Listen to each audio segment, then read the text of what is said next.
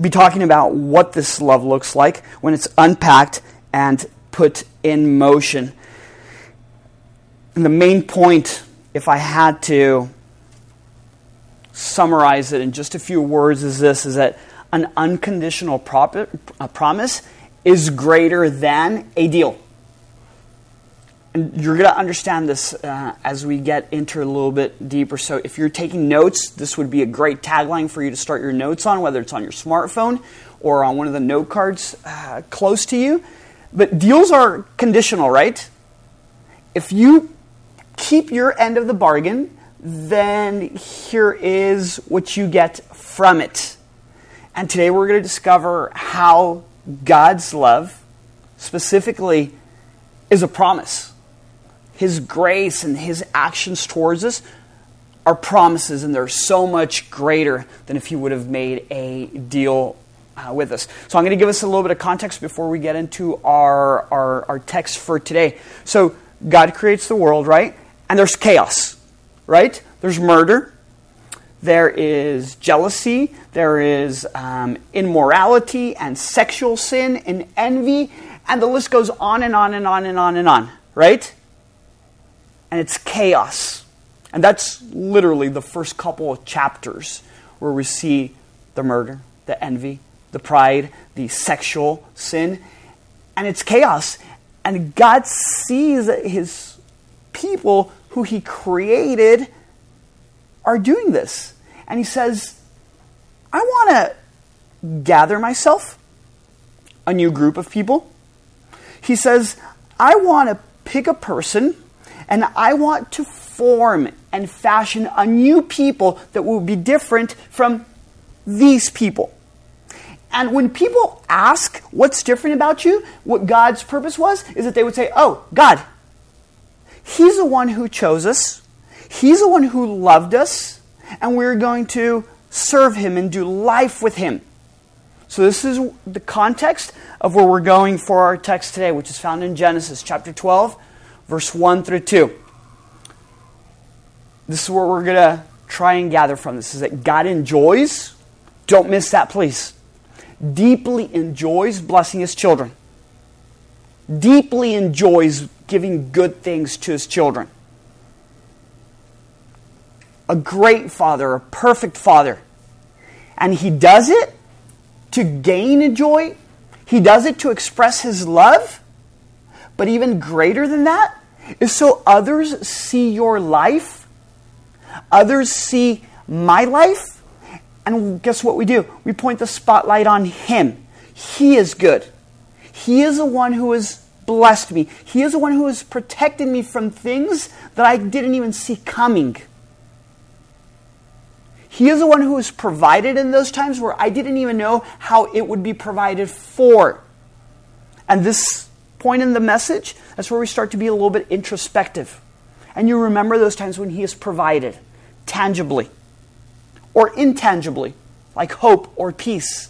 Those are the times when you look back and you see his hand was protecting me in that situation. And why does he give those good gifts? So when people see your life, you go like this. You're like, he's good. I've got a good father. And the story is like a ripple effect. So here we go to Genesis chapter 12. Um, the Lord says to Abram, which is the man that he chose, right? So remember the graphic I just showed you? Chaotic world, new people, right? He needs a new people now, right? Because he wants people to know about himself. And he does that by pulling a person and he says, new, I want a new nation to be born from there, right? So the man that he pulls is a guy by the name of Abram. He is later known as Abraham, okay? he says this He says, Leave your native country, your relatives, and your father's family, and go to the land that I will show you. I will make you into a great nation. There's a promise, right? He says, I want a new people, and I've chosen you. And people are going to know that I am God and that I am a good God because I'm going to give you extreme and beautiful blessings. All right? And he says, I will bless you and make you famous and you will be a blessing to others. He says, I have chosen you. I want you. I am pursuing you. He says, Trust me. Big word for all of us today. For all of us in all of our spheres of where we're at in life the hurt, the doubt, the pain, the anxiety, the pressures. Trust. Mark chapter 5, verse 36 says, just believe. He says, Trust me, Abram. And what? And you'll be blessed. It's all about God. God's in the middle, and our lives should revolve around Him. Health, finances, relationship, thoughts, what comes out of our mouth, what goes into our ears, revolves around God. It's all God, His purpose, His plan, for His glory, our good. So, not this communistic, evil God who says it's all for me, a good God who says it's for my glory, but for your good. Because you're my daughter. Because I know you, intimately know you. From when you were in your mother's womb, I knew you. Psalm 139. Who initiated the relationship with Abram? God, right? Abram was in a chaotic world full of sin, sexual immorality, murder, um, uh, thievery, you name it. Very similar to today, honestly. Very similar to today. He was worshiping some pagan god. But yet, God chose to pursue him. What did Abram do to deserve it? Nothing. Think about the good news in all this, please. There's personal application in this. This isn't a story that I'm just throwing out there to see what kind of knowledge or history you gain. This is application right here in our hearts. When I walk out of here today, how will this change my identity of who I am as a son or a daughter of God? Abram did nothing to deserve it. But yet God says, I'm going to give you everything. Is there beauty there? You did nothing. But I'm going to make you into a great nation. And when other nations see you, all I want you to say is, God, when other nations come to attack you, I'm going to protect you. I'm going to bless you abundantly. That's like a cup full of water, and you're getting to the brim, and you continue to pour, and it falls off. That's how God blesses. What did God require of Abram? Money? Talents? Did he get his life in order? Did he be really good? Did he not cheat on his taxes? What was the requirement? Trust. I'm asking you to go. Leave your country, leave your family, leave your relatives, and go. Bunch of questions come up, right?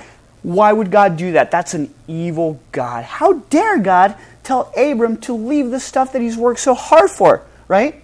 Any of us kind of tend to do that, get defensive automatically? Who does he think he is? I mean, come into my business, my life, and tell me what to do? God doesn't know how I feel. But yet we breathe in and we say, This is a God who loved us so much that he sent his son to die on a cross while we were still enemies with him. Romans 5 8. Enemies with him. And he says, I give you everything. What was required? Trust. I'm going to send you somewhere. And you don't know, you don't even know where it's at. But I promise I'm going to be with you. When I was working on this this week, that's what I wanted to hear. I'm with you, Pollo. Trust me, Pollo. In all of these anxieties and doubts that you have currently with finances and family and other things. Trust me, Pollo. Remember how I showed up over there 14 years ago? I'm going to show up again. Pollo, remember how I provided that time when you didn't have enough? That's me, and I'm going to do it again. Trust me. So, here's some details, right? God says, The world is chaotic. I want a new people for myself. So we've got Abram, he's got a wife, and they need a son now, right? Because in order to create for yourself a new people, little baby needs to be born, right? And that little baby will then grow up and he will be able to have another baby and another baby and another baby, and there's the heir, right? That's how the roots grow, right? That's how you raise a nation, right? There's a big problem, though. And God tends to work big time in problems. Abram's wife is barren. She's in her 70s, 80s. And there is no heir to this great nation that supposedly is coming. Big detail, right? Huge detail. I mean, God's name is on the line here, the one who created everything. He's already spoken and said, I'm going to bless you, and I'm going to make you the father of a great nation. There's a big problem because I don't have an error. Your plan goofed somewhere. You ever been there? I'm looking at it tangibly. This is wrong. So what happens? They're in their 80s. You start to become weary. Anxiety. Perhaps they've shared with people already the promise. A nation is coming. People are like, ha, your God's a fool. Disappointed doubting, sad, depressed. God's playing me. God never plays his children. Never. In the same way that I would not do that to our two kids who are over there. But God to the extreme and in a perfect way. I'm going to bless you. And my ways never fail. And I know your wants and your desires. He says, I know them better than you know them. Chew on that a little bit.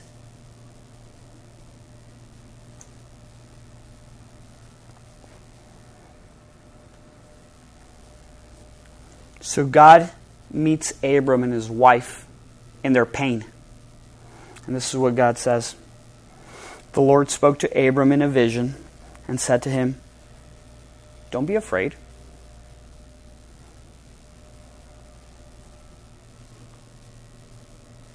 Only like a good father can. Daughter, don't, don't be afraid. Hey, son, I'm right here. Don't be afraid. Because I'm going to protect you, he says, and your reward will be great. A reward's coming, a blessing is coming, because that's what God promised. And God's word never, ever underline that, circle it, and highlight it. Never fails. It may appear to us that it is failing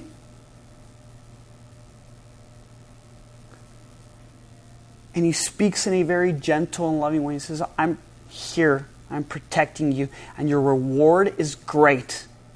So, some encouragement for all of us in the junk that we're in this morning, in the doubt and the pain and the anxiety, and that emptiness.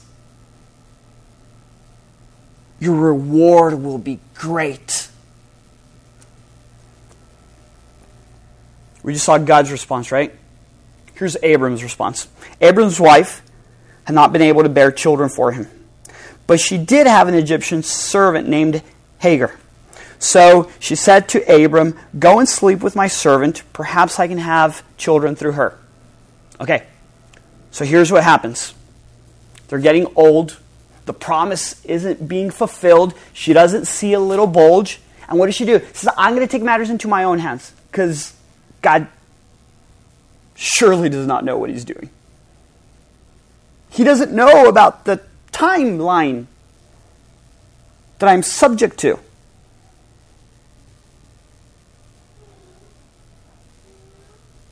And she does what every single one of us in this room has done. Perhaps are doing right now. Says, I'm going to take matters into my own hands. I'm going to manipulate what I need to manipulate to get what I want. Because essentially, I don't trust his word, what he has said. He is failing me. He doesn't love me. He is not concerned for me. And what's the master plan? We've always got master plans, right? More than enough. I've got a servant. We'll have our heir for our new nation through her. Solve the issue. We did it. Don't need God. We will construct ourselves our own little Savior. And our own little Savior will be you go and sleep with my servant. How did that turn out? We'll see in just a moment. Have you ever thought you've got a better way? By the way, this is never an accusatory or condemning moment for me. Have you ever said, My way is better than God's, even though you know exactly what God has said? I know best.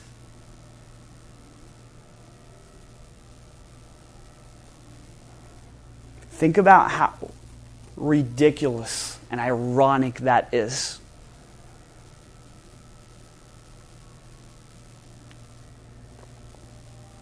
The creator of the world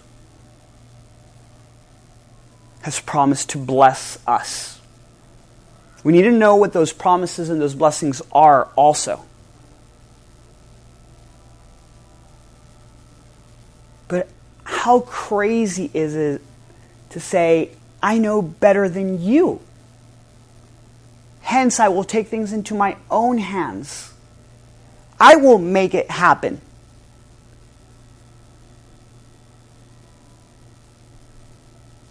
There are a couple of people in the Bible who have said, God, you don't know what you're doing. And you know what his response is? He says, What do you have that has not been given to you?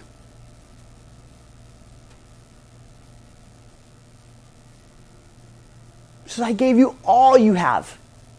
The breath you're taking right now, that is given to you. The love, the forgiveness, the mercy, what you got herein, what you're going home to.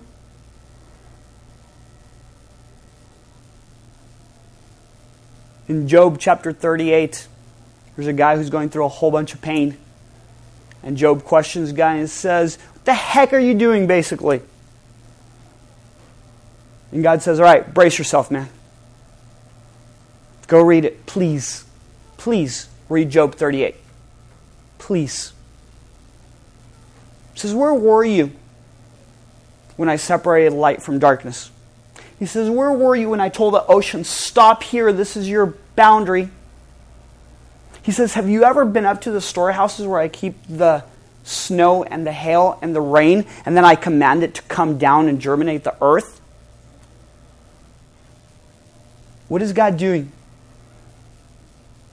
Magnifying his grandeur, that he truly is God, capital G.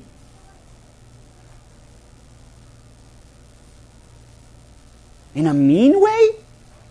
No, in a beautiful way. Rest because that's the God I am. Rest because it's not necessary for you to manipulate.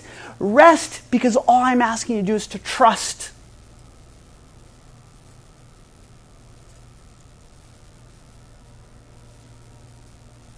Trust me. This is how it worked out for Abram's plan. So Abram was obedient to his wife. And he goes and he has sexual relations with the servant. And when she knew she was pregnant, she began to treat her mistress, Abram's wife, with contempt. Then she says, then Abram's wife says to Abram, This is all your fault. See the chaos there? We thought this was a good idea. But we don't measure the consequences, right?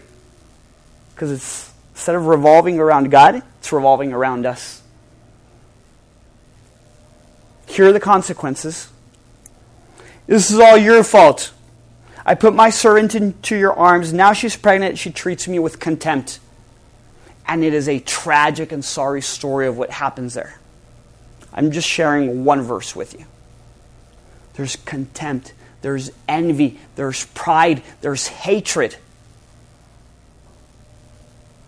What was the catalyst to that? God doesn't know how to do things. I do. I know best.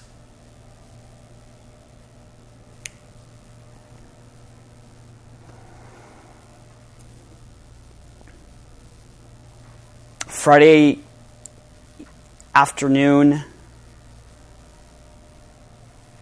I got home and my wife and I went out to our balcony. And I looked over the guardrail and I saw the buildings and people walking on the street. And I thought to myself that many times we trust a guardrail more than God. I was standing there, 40 feet in the air, maybe. Maybe. Architect friends, you will correct me, fourth floor. 60 feet in the air. And I'm trusting basically my life on the guardrail. And I thought to myself, isn't it sad that God speaks, the God who has been faithful forever and ever and ever? Isn't it sad that we trust a piece of metal more than the creator of the universe, the one who sent his son. Let that hold some weight, the one who sent his only son to a cross to be tortured and mocked and spit upon, crucified, left dead hanging like a piece of meat on a cross. It's tragic. I've been there. I am there many times. But a message like this is to remind us of His goodness, of His grandeur, of His purpose to say, You're my daughter, and I want to bless you, and I have promised to bless you. I am going to bless you. But what does He require? What does He require? What does He require? Trust. Do more? No. John 19:30, it is finished. Period. Not it is finished, dot, dot, dot, if you impress me, if you do more. It is finished, period. The work is done. Why does he focus on the trust? Because that's all he wants from us. Do we want good news? Trust. So, what are the action steps for us when we walk out of here, as we're sitting here?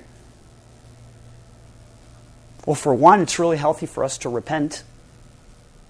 Not in some kind of shady, vague way, but you in your heart right now, perhaps when we take communion, perhaps you write down some stuff that you need to repent of. Not in a smoky way, in a clear, this is how I have attempted to manipulate your word and I have failed to trust. I'm sorry. That's it. He's perfect to forgive.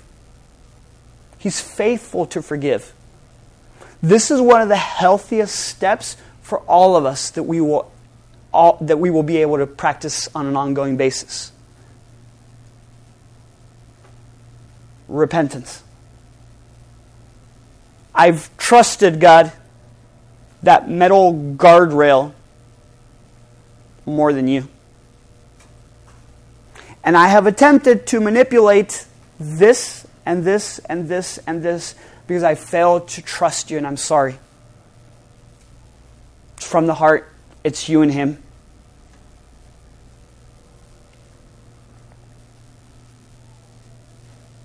And the next action step is to trust, is to not come with your head down, but to approach Him boldly with your hands open and say, I want to receive. Because I believe you've already spoken.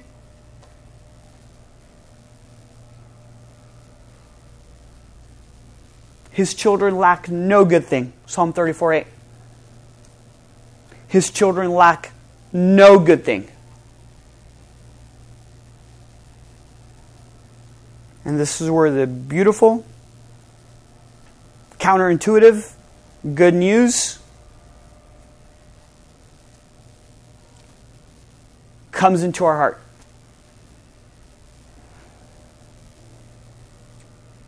We close up how we began. God approached Abram and he said, I have a promise and a blessing for you, many blessings for you. And he didn't give him a laundry list of stuff to do. All he had to do is say, I want to be a recipient. That's the good news. That as you're sitting there, you say, No, it can't be that good, actually. And then the good news becomes what?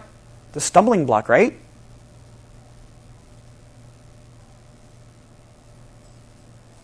But what if that good news became the cornerstone and everything was built on that? It wasn't a conditional deal. Because if it was a conditional deal, hear this Abram would have gotten the short end of that, right?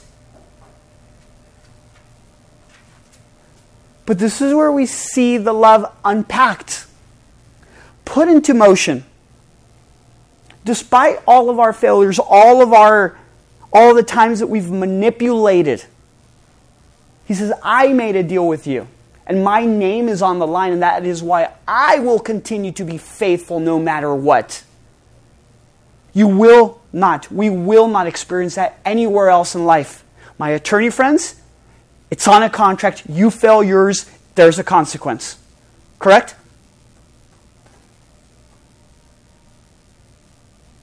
You failed your end, but I keep my end of it. Because you're my son and you're my daughter and I promise to bless you.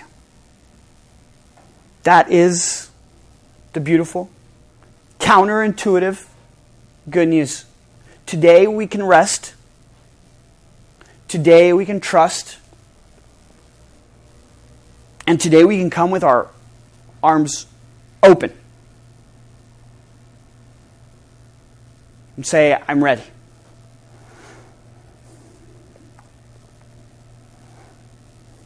Jesus, we pray that you would show us today your glory. We thank you for the good news. We pray that we would be able to come and listen to what you're doing.